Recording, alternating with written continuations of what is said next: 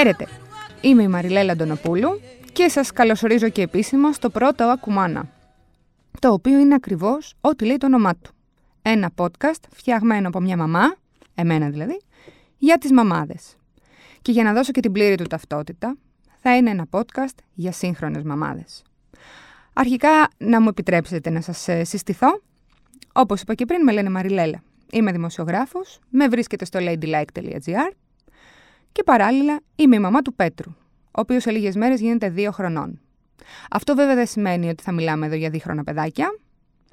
Το Ακουμάνα είναι, είναι ένα podcast για μικρά και μεγάλα παιδιά. Ξέρετε, από 0 έως 18, μέχρι να φύγει να πάει φαντάρος για σπουδές και πάει λέγοντας. Αχ, μητρότητα φίλες μου. Η γνωστή φάση που νομίζεις ότι τα ξέρεις όλα, αλλά ίσως να μην ξέρεις τίποτα κιόλας. Και για να μην το ξεχάσω, περιμένω προτάσεις σας για θέματα, προβληματισμούς, απορίες, ό,τι θέλετε να ρωτήσετε γιατρούς και ψυχολόγους και γενικότερα ειδικούς. Τα στέλνετε στο Instagram του Ladylike, ώστε να τα πιάσουμε σε επόμενο podcast. Θα τα διαβάζουμε όλα. Λοιπόν, ο στόχος είναι τα πράγματα να τα, λέμε με τρόπο που δεν είναι ούτε βαρε, βαρετός ούτε κλισέ. Θέλω ρε παιδί μου αυτό το podcast να το ακούει και έτσι οι φίλοι που μπορεί να μην έχει αυτή η ίδια παιδιά. Μπορεί να είναι θεία, μπορεί να είναι νονά, μπορεί να θέλει να μάθει τέλος πάντων. Σε κάθε επεισόδιο θα συζητάμε ρεαλιστικά, πάνω απ' όλα, με έναν ειδικό ανάλογα με το θέμα που έχουμε να θίξουμε. Και επειδή έχω σκεφτεί και μότο και θα σκάσω αν δεν το πω, καμία μάνα δεν είναι τέλεια, αλλά μπορεί να είναι σωστή. Καλό; Λοιπόν, πάμε. Στο πρώτο άκου μάνα θα βουτήξουμε κατευθείαν στα βαθιά, γιατί αυτές είμαστε, και θα συζητήσουμε για τα εμβόλια.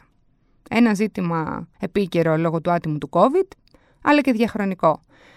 Γιατί τα παιδιά πρέπει να κάνουν εμβόλια; Εντάξει, κοιτάξτε, εμένα αν με ρωτήσετε ξέρω με την έννοια ότι έχω, έχω καταλήξει ότι θα κάνω όλα τα εμβόλια στο παιδί μου. Για κάποιες από εμάς είναι 100% αυτονόητο ότι ένα παιδί πρέπει να είναι εμβολιασμένο. Αλλά έλα που δεν ισχύει για όλους. Οπότε είναι λογικό κάποιες στιγμές να μπαίνεις κι εσύ έτσι να φαγώνεσαι. Να θες να μάθεις τι λέει και η άλλη πλευρά.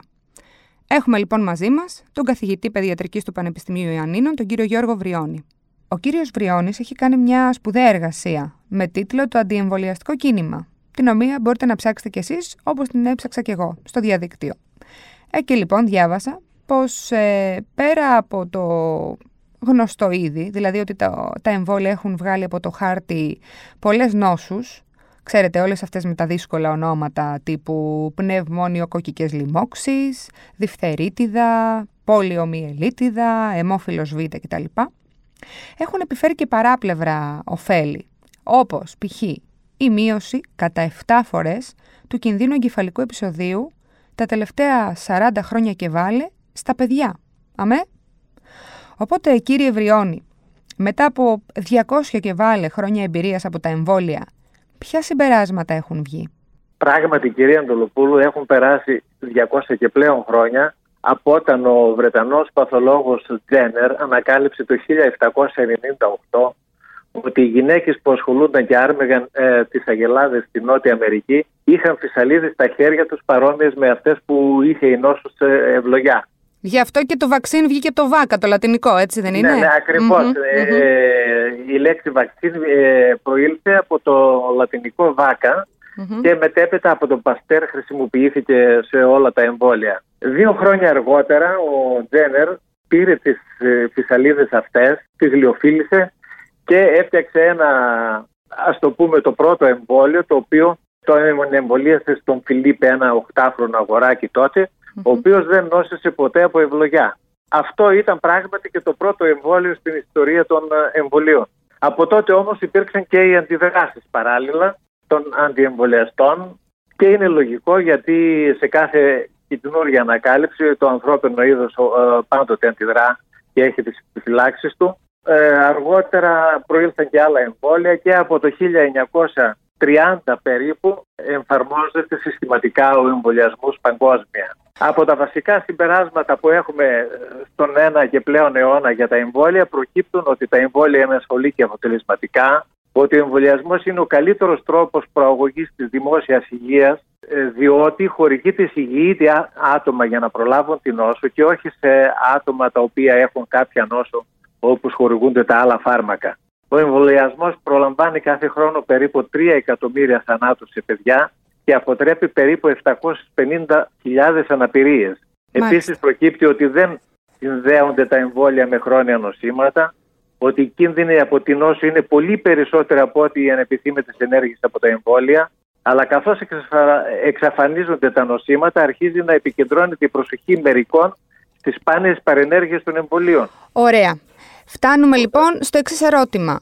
Ο κόσμος που δεν θέλει να εμβολιάσει τα παιδιά του, έχει κάποια επιχειρήματα. Έχουμε ακούσει κατά καιρούς διάφορα πράγματα. Έχουν συνδεθεί ακόμα και με αυτισμό, ας πούμε. Έχουμε ακούσει και αυτό. Το νούμερο ένα επιχείρημα των αντιεμβολιαστών, που είναι και το πιο ισχυρό, για να, να το πω έτσι, ποιο είναι; Η πλειοψηφία των γονέων θέλουν να εμβολιάσουν τα παιδιά τους. Σαφώς, Υπάρχουν όμως και οι αντιρρησίες, όπως σε κάθε επιστημονικό επίτευγμα, όπως προείπαμε.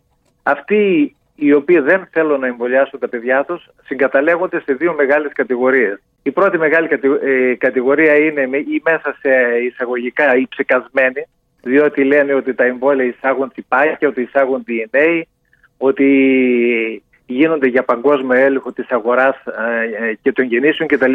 Άρα αυτά τα επιχειρήματα που ακούμε τώρα τελευταία σχετικά με τα εμβόλια του COVID-19 είναι, είναι πράγματα τα οποία έχουν υποθεί ξανά ε, σε προηγούμενα. Ναι, Μάλιστα. Ναι, ναι, Και υπάρχει, υπόκειται αυτή στην κατηγορία αυτή που είπαμε το μέσα στα εισαγωγικά ψεκασμένων. Είναι όμως και μια μεγάλη άλλη ομάδα η οποία ισχυρίζεται διάφορα πράγματα όπως για παράδειγμα ότι είναι καλύτερα να περάσει το παιδί τη φυσική νόσο γιατί η ανοσία είναι καλύτερη, ότι δεν υπάρχουν πλέον τα λοιμώδη νοσήματα διότι δεν τα βλέπουν και δεν έχουν στο περιβάλλον τους κάποιο με λοιμώδες νόσημα. Ναι, δεν υπάρχουν γιατί έχουν ναι, βγει τα εμβόλια μάλλον γι' αυτό. Ναι, ναι, ναι. Okay. Επίσης, ισχυρίζονται ότι έχουμε καλά νοσοκομεία, καλή φροντίδα, καλούς γιατρούς και άρα δεν πεθαίνουμε και να νοσήσουμε.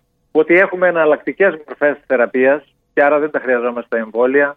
Αυτοί είναι άνθρωποι οι οποίοι είναι και μάλιστα μορφωμένοι έτσι γονείς. Δηλαδή ε, είναι διαβασμένοι, διαβασμένοι. Καταλάβατε τι εννοώ. Δεν... Θα το πούμε και παρακάτω. Αυτοί, ναι, ναι, ναι. είναι υψηλού διανοητικού επίπεδου. Είναι νέοι γονείς συνήθως. Ασχολούνται με το ιντερνετ ε, και συνήθως οι περισσότεροι έχουν ένα πτυχίο. Επίσης ισχυρίζονται ότι από τι εναλλακτικές θεραπείες μπορεί να μην χρειαζόμαστε τα εμβόλια. Και κυρίως είναι ο φόβος ότι έχουν παρενέργεια στα εμβόλια και η άγνοια των επιπλοκών της νόσου.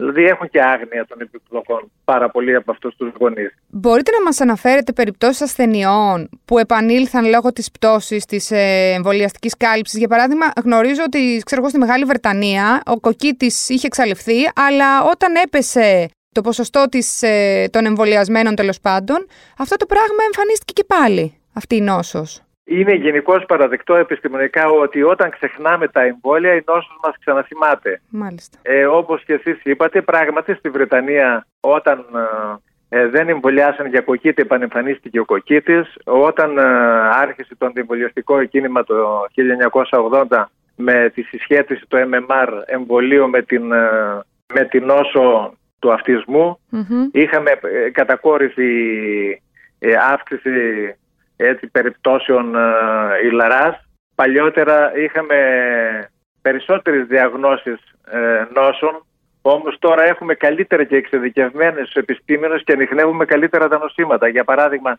δεν θεωρείται αύξηση επίπτωση του αυτισμού επειδή γίνονται συχνότερα και πιο γρηγορότερα οι διαγνώσεις και μέσα στο φάσμα του αυτισμού. Ε, εμπίπτουν περισσότερα νοσήματα. Υπάρχουν γιατροί αντιεμβολιαστές, επιστήμονες τέλος πάντων.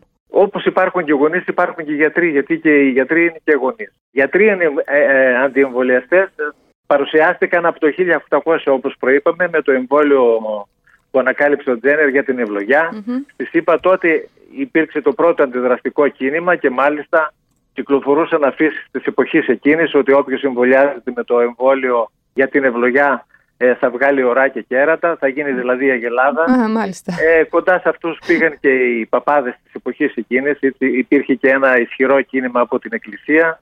Επίσης γιατρός, όπως είπαμε και γρηγορότερα, δημιούργησε το θέμα με το MMR στην Αγγλία, mm-hmm. ο περιβόητος αυτός ε, παθολόγος, ο οποίος ε, συνδύασε περιπτώσεις ε, μετά από εμβολιασμό αυτισμού και είχε πληρωθεί από κάποιον ε, δημοσιογράφο για να τα οικονομήσουν και δημοσίευσαν αυτό στο Lancet με αποτέλεσμα να φουντώσει τότε το αντιεμβολιαστικό κίνημα στην Αγγλία. Μετά από αυτό οι ιατρικοί σύλλογοι έκαναν πάρα πολύ μεγάλες μελέτες και ε, κατέρευσαν το επιχείρημα τέλος πάντων. Αυτούς ναι, τα ναι. επιχειρήματα με αποτέλεσμα ο γιατρός αυτός να καταδικαστεί, να αποσυρθεί η δημοσίευση, αλλά το κακό δυστυχώς έγινε. Έγινε. Ακόμη και σήμερα υπάρχουν παιδίατροι, αντιεμβολιαστέ και κυρίως αυτοί που ασχολούνται με εναλλακτικές μορφές ε, θεραπείας όπως η ομοπαθητική κλπ. Στην περίπτωση... Θεωρώ ότι είναι πάρα πολύ διότι όλοι οι γιατροί έχουν δώσει τον έργο του Ιπποκράτη και τον σέβονται και καλύτερα είναι να προλαμβάνεις μια νόσο παρά να τη θεραπεύεις. Στην Ελλάδα τι συμβαίνει; Έχουμε ισχυρό το, το αντιεμβολιαστικό κίνημα να... ή είμαστε από τις χώρες που τέλος πάντων ε, ε Όπως και παγκόσμια ε, υπάρχει και στην Ελλάδα το αντιεμβολιαστικό κίνημα. Θεωρώ ότι είναι, ε, δεν είναι τόσο ισχυρό είναι, είναι στο εξωτερικό, όμως υπάρχει, ναι. είναι ελεγχομενο Στα ελληνικά σχολεία... Στα ελληνικά δεδομένα... Στα ελληνικά σχολεία οι αντιεμβολιαστές το δηλώνουν. Δηλαδή, αν εγώ έχω το παιδί μου και δεν θέλω να του κάνω εμβόλια, ε, είμαι υποχρεωμένη να ενημερώσω το σχολείο. Ξέρω για περιπτώσεις, ας πούμε, π.χ. παιδικών σταθμών που δεν τα, δεν τα δέχονται τα παιδάκια αυτά. Τι γίνεται γενικότερα, τι ισχύει στο δημόσιο σύστημα; Ακούστε να δείτε τι γίνεται στα σχολεία και στους βρεφονιπιακούς σταθμούς ζητεί τη φωτοτυπία του βιβλιαρίου των εμβολιασμών. Οπότε έχουμε άμεση εικόνα για το τι γίνεται πρόσφατα δεδομένα Ευρωπαϊκών Δικαστηρίων και Ελληνικών Δικαστηρίων, ίσως αλλάξουν όμως τα δεδομένα αυτά σχετικά με την υποχρεωτικότητα των εμβολίων και να μειώσουν και κατά κάποιον τρόπο το αντιεμβολιαστικό κίνημα. Όμως, σύμφωνα με ελληνικές υπάρχουν τέτοιες έρευνες. Μία είναι της Ελληνικής Παιδιατρικής Εταιρείας το 2014 η οποία αφορούσε και γονείς και παιδιάτρους και όσον αφορά ε, οι γονείς τι έδειξε αυτή η έρευνα ότι περίπου το 10% προβληματιζόντουσαν για την ασφάλεια των εμβολίων. Οι μητέρες ήταν αυτές που είπαμε και γρηγορότερα κάτω των 35 ετών και χρήστες ίντερνετ και μορφωμένες. Είχαν δηλώσει άγνοια για τα συστατικά, φόβο για τις παρενέργειες, έλλειψη εμπιστοσύνης στις φαρμακευτικές εταιρείες. Και εδώ μπαίνει ένα πάρα πολύ σημαντικό γεγονός, η διαφήμιση των εμβολίων από την τηλεόραση και από τα μέσα μαζικής ενημέρωσης. σω επηρέασε αρνητικά Όσον αφορά τώρα η έρευνα αυτή, είχε και παιδιάτρους μέσα και τι δήλωσαν οι παιδίατροι για τους γονεις τωρα που αντιμετώπιζαν. Ότι περίπου οι παιδίατροι δήλωσαν ότι 11% περίπου των γονέων είχαν αντιρρήσει να εμβολιάσουν το παιδί τους για διάφορα εμβόλια. Όταν όμως διέθεσαν οι παιδίατροι αυτοί 15 με 20 λεπτά για ενημέρωση, έπεισαν τους γονείς. Όταν όμως τους παρέπεψαν στο διαδίκτυο, ε, ήταν αρνητικοί. Ναι. Όταν τους παρέπεμπαν σε επίσημες πηγές αξιόπιστες, ε, ε, εκεί πέρα τα πράγματα ήταν λίγο πιο δύσκολα για αυτούς που δεν ήξεραν βέβαια η ιατρική. Και αν θα δούμε ότι υπάρχουν περίπου χιλιάδες τέτοιες πηγές αναξιόπιστες στο ίντερνετ και στα πολυμέσα ε, για συμπεράσματα αφαίρετα εναντίον των εμβολίων από τους αντιεμβολιαστές και υπάρχουν και οι επίσημες πηγές, τα επίσημα βιβλιογραφικά ε, site για τους γιατρούς όπου μπορούμε να προστρέξουμε και να καταρρύψουμε αυτά τα δεδομένα. Είναι αυτή η, άλλη έρευνα, η ναι, ναι. υπερπληροφόρηση φέρνει παραπληροφόρηση ναι, ναι. μερικές φορές. Πάντως ένα από τα βασικά επιχειρήματα των ανθρώπων που τάσσονται κατά των εμβολίων είναι ότι ένα παιδί πλέον κάνει πολλαπλάσια εμβόλια από εκείνα που, έκανε το, που έκαν, κάναμε εμείς, ξέρω εγώ, το 80. Και αυτό ενδεχομένως να αποδυναμώνει το ανοσοποιητικό. Ισχύει κάτι από όλα αυτά; Όχι, ε, αυτό δεν ισχυει γιατί το ε, ανοσοποιητικό σύστημα από τη φύση του εκπαιδεύεται γιατί έρχεται σε επαφή με τους, ε, με τους ιους Ένα νεογέννητο εκπαιδεύεται ήδη μέσα από τη μήτρα για, για το ανοσοποιητικό του σύστημα. Όμως μετά τη γέννηση είναι ευάλωτο κατά τους πρώτους δύο μήνες της ζωής και παίρνει τα κυκλοφορούντα αντισώματα από τη μητέρα του όμως μετά τους δύο μήνες αυτά εξαντλούνται και αρχίζουμε και εμβολιάζουμε. Τώρα όσον αφορά το επιχείρημα ότι παίρνει πάρα πολλά εδώ πέρα μπορούμε να πούμε και είναι ε, επιστημονικά τεκμηριωμένο αυτό ότι Τα για παράδειγμα το, 1980 ε, ήταν 10.000 αντιγόνα για, για 7 νοσηματα και τώρα έχουμε φτάσει σήμερα τα 150 αντιγόνα για 14 νοσήματα. Φανταστείτε ότι πόσο λιγότερο είναι το νούμερο αυτό, δηλαδή οι ξένες των μικροβίων και των ε, ιών που εισέρχονται στον ανθρώπινο οργανισμό για να τον εκπαιδεύσουν, για να εκπαιδεύσουν το νοσοποιητικό Στην περίπτωση που ένα παιδάκι παίζει με το δικό μου τέλος πάντων, ο Κωστάκης δεν έχει κάνει π.χ. εμβόλια, έτσι. Ο δικός μου έχει κάνει. Ε, υπάρχει όντως κίνδυνος να κολλήσει το δικό μου το παιδί ενώ είναι εμβολιασμένο; Κοιτάξτε να δείτε, πιο πολύ κινδυνεύει το παιδί το οποίο είναι ανεμβολίαστο. Αυτό είναι δεδομένο, διότι θα έρθει σε επαφή με πάρα πολλά παιδιά σε έναν παιδικό σταθμό και υπάρχει το ενδεχόμενο να έρθει σε επαφή με κάποιο λιμοκόνο παράγοντα. Όμως ε, γιατί μπορεί να αρρωστήσει και ένα υγιές παιδάκι, γιατί το εμβολιο είναι και αυτό ένα φάρμακο. Και τα ποσοστά επιτυχίας των εμβολίων είναι από 95 μέχρι 100%. Ε, 100% το απόλυτο δεν το πετυχαίνουμε ποτέ. Δηλαδή, αν πέσουμε στην περίπτωση από 95 μέχρι 100, μπορεί να έχουμε έναν ελάχιστο αριθμό εμβολιασμένων παιδιών που θα νοσήσουν. Βέβαια, αυτά μπορεί να ε, περάσουν την νόσο ελαφρύτερα από ότι τα άλλα τα παιδάκια. Άρα ουσιαστικά δεν πρέπει να υπάρχει, γιατί το ρωτάω, γιατί καταλαβαίνετε ότι και εγώ σαν μητέρα ας πούμε, ε, θεωρώ ότι από τη στιγμή που είναι ένα παιδί που δεν έχει κάνει τα εμβόλια, ότι κάπως ζορίζομαι να, να, να επιτρέψω τέλος πάντων στο παιδί μου, να το επιτρέψω μέσα σε πολλές αγωγές, γιατί μιλάμε για παιδάκια και είναι πάρα πολύ ευαίσθητο το ζήτημα. Αλλά η αλήθεια είναι ότι δημιουργούνται περίεργες καταστάσεις. Από αυτό που μου λέτε καταλαβαίνω ότι δεν είναι τόσο μεγάλος ο κίνδυνος τελικά και αν υπάρχει κίνδυνος είναι για το παιδί που δεν έχει κάνει εμβόλια. Έτσι, δηλαδή αυτό, είναι κάτι το οποίο πρέπει να σκεφτούν και οι, οι γονείς των παιδιών που δεν επιθυμούν να τα εμβολιάσουν. Αν ένας γονιός αλλάξει γνώμη, ετεροχρονισμένα, έτσι, και δεν έχει κάνει ας πούμε, το ηλαράπαρο τη δερυθρά στους πρώτους μήνες που είναι ε, προγραμματισμένο να γίνει και τέλος πάντων αποφασίσει ότι έχει ε, χαράξει λάθος δρόμο για το παιδί του. Μπορεί να κάνει κάτι εκ των υστέρων. Μπορεί να ξεκινήσει ας πούμε, το εμβολιαστικό πρόγραμμα πιο μετά στη ζωή ενός παιδιού. Κοιτάξτε να δείτε, υπάρχει εθνικό πρόγραμμα εμβολιασμών ε, για τα βρέφη και τα νήπια και υπάρχει και εθνικό πρόγραμμα εμβολιασμών για τα ανασφάλιστα μεγαλύτερα παιδιά. Ποτέ δεν αφήνουμε κάποιο παιδί ε, χωρίς εμβόλια. Όλα εμβολιάζονται, αλλά με διαφορετική δοσολογία και με διαφορετικό χρόνο από ό,τι τα μικρότερα. Ένας ενήλικας μπορεί να σώσει την κατάσταση αν δεν έχει εμβολιαστεί σαν παιδί.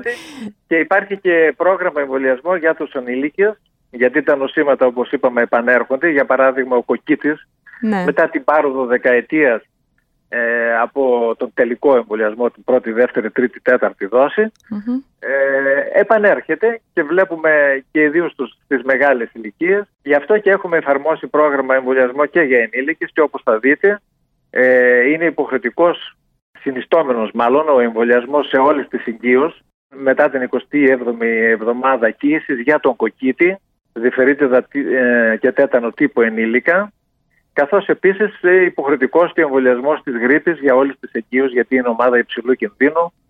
Έτσι και τώρα τελευταία βλέπουμε ότι έχει κριθεί ότι είναι και το εμβόλιο κατά του COVID ασφαλές για τις εγγύες γιατί είναι και αυτές ομάδα υψηλού κινδύνου. Μάλιστα. Ε, μιας που το αναφέρατε, Σχετικά με τον εμβολιασμό των παιδιών για το COVID-19, εντάξει, προφανώς δεν μιλάω για βρέφη, δεν έχουμε φτάσει σε καμία, η συζήτηση δεν έχει φτάσει σε αυτό το σημείο, αλλά για, τα, για τους εφήβους, που κάποια στιγμή θα φτάσουμε και εκεί. Ποια είναι η τοποθέτηση των επιστημόνων, υπάρχει σύμφωνη άποψη ή υπάρχει διχογνωμία αυτή τη στιγμή; Δεν έχουν γίνει ακόμη μελέτες για εφαρμογή του εμβολίου κατά του COVID-19 σε παιδιά. Τώρα τρέχουν μελέτες για παιδιά πάνω από 12 χρονών, οι οποίες πολύ σύντομα θα είναι έτοιμες. Ε, και καθώς επίσης ε, ε, σχεδιάζονται και μελέτες για παιδιά πάνω από 5 χρονών. Ε, για κάτω από 5 χρονών δεν έχει γίνει κάτι ακόμη για εμβολιασμό των ε, νηπίων Βέβαια αυτό το οποίο θεωρούμε είναι ότι τα παιδιά ε, έχουν λιγότερο υλικό φορτίο και ότι μεταδίδουν λίγο λιγότερο από ότι οι ενήλικες φορείς. Τέλος, θα ήθελα να σας κάνω μια ερώτηση που είναι και αυτή σχετικά με τον COVID-19. Ακούμε συχνά τώρα τελευταία ότι γίνονται πειράματα σε παιδιά σχετικά με τα εμβόλια. Δηλαδή, ε, αν, αν ρίξουμε μια ματιά σε όλα αυτά τα σχόλια που γίνονται κάτω από σχετικά δημοσιεύματα στο ίντερνετ, βλέπουμε πολύ αυτό το, αυτό το, το ανάθεμα, ότι γίνονται πειράματα σε παιδιά, γίνονται πειράματα σε παιδιά. Τι έχετε να πείτε γι' αυτό; Αυτό κυρία Αντωνοπόλο δεν ισχύει. Δεν γίνονται ε, πειράματα σε παιδιά ε, για τα εμβόλια. Για να βγει ένα εμβόλιο στην αγορά χρειάζεται έρευνα περίπου μιας δεκαετίας και γίνεται σε τρεις φάσεις. Η, ε, η πρώτη γίνεται στο εργαστήριο, η δεύτερη σε περαματόζωμα και ε, η τρίτη σε υγιείς εθελοντές και μετά βγαίνει το εμβόλιο στην αγορά. Πειραματιζόμενοι πάνω σε παιδιά, έτσι δεν γίνεται αυτό, δεν ισχύει. Μάλιστα. Εντάξει, τώρα βέβαια με τον COVID κάπως ε, περιορίστηκαν οι χρόνοι, έχουν συμπτυχθεί. δεν ναι, περιμένουμε. Αυτό το παράδοξο φαινόμενο αυτό όμως η πλατφόρμα για το mRNA με, ε, μεταφορέα της πρωτεΐνης του ιού του COVID, mm-hmm. του αντιγόνου μάλλον, για να μπορέσει ο οργανισμός να κάνει τα αντισώματα, αυτός ε, ε, είχαν βρεθεί προ 20 ετίας. Ήταν τα πάντα έτοιμα Γι' αυτό έχουμε προχωρήσει και τόσο πολύ γρήγορα στα εμβόλια αυτά. Μάλιστα. Αυτό είναι κάτι αλήθεια που πρέπει να ακουστεί δυνατά. Ναι, όσον αφορά τα δύο εμβόλια τα οποία είναι με. Ναι, με RNA, ναι, ναι. ναι. Το mRNA. Και τα υπόλοιπα τα οποία είναι με ιό μεταφορέα ζωντανό ή απενεργοποιημένο, όπως είναι τα της AstraZeneca, και δεν να μην μπούμε στο ναι, ναι, ναι, ναι. τομέα αυτό. Αυτή η τεχνολογία είναι παλιά και υπάρχει από παλιά. Μάλιστα. Όπως γίνεται και με τα εμβόλια της Ιλαρά, της Ερυθρά και ούτω καθεξής. Οπότε τα πράγματα δεν είναι τόσο της τελευταίας στιγμής. Ναι, ναι, ναι, ναι, Μάλιστα, κατάλαβα. Ε, κύριε Βριώνη, σας ευχαριστώ πάρα πολύ για αυτή την κουβέντα. Ήταν πολύ κατατοπιστική. Καλή συνέχεια. Εύχομαι, κύριε Αντωνοπούλου, κάποια άλλη φορά να τα πιο εκτενέστερα σχετικά και με τα εμβόλια για τον COVID για τα παιδιά. Ε, νομίζω ότι το μέλλον θα, θα, θα την κάνει πολύ απαραίτητη μια τέτοια κουβέντα, οπότε θα τα ξαναπούμε. Σας ευχαριστώ πάρα πάρα πολύ. Αυτό ήταν λοιπόν το πρώτο Ακουμάνα. Μέχρι την επόμενη φορά μας βρίσκεται στο ladylike.gr κλασικά και για ακόμα περισσότερα μαμίσια θέματα μπαίνετε στο No Filter Motherhood, τη νέα κατηγορία του Ladylike, γεμάτη αλήθειες για τη μητρότητα. Γεια χαρά!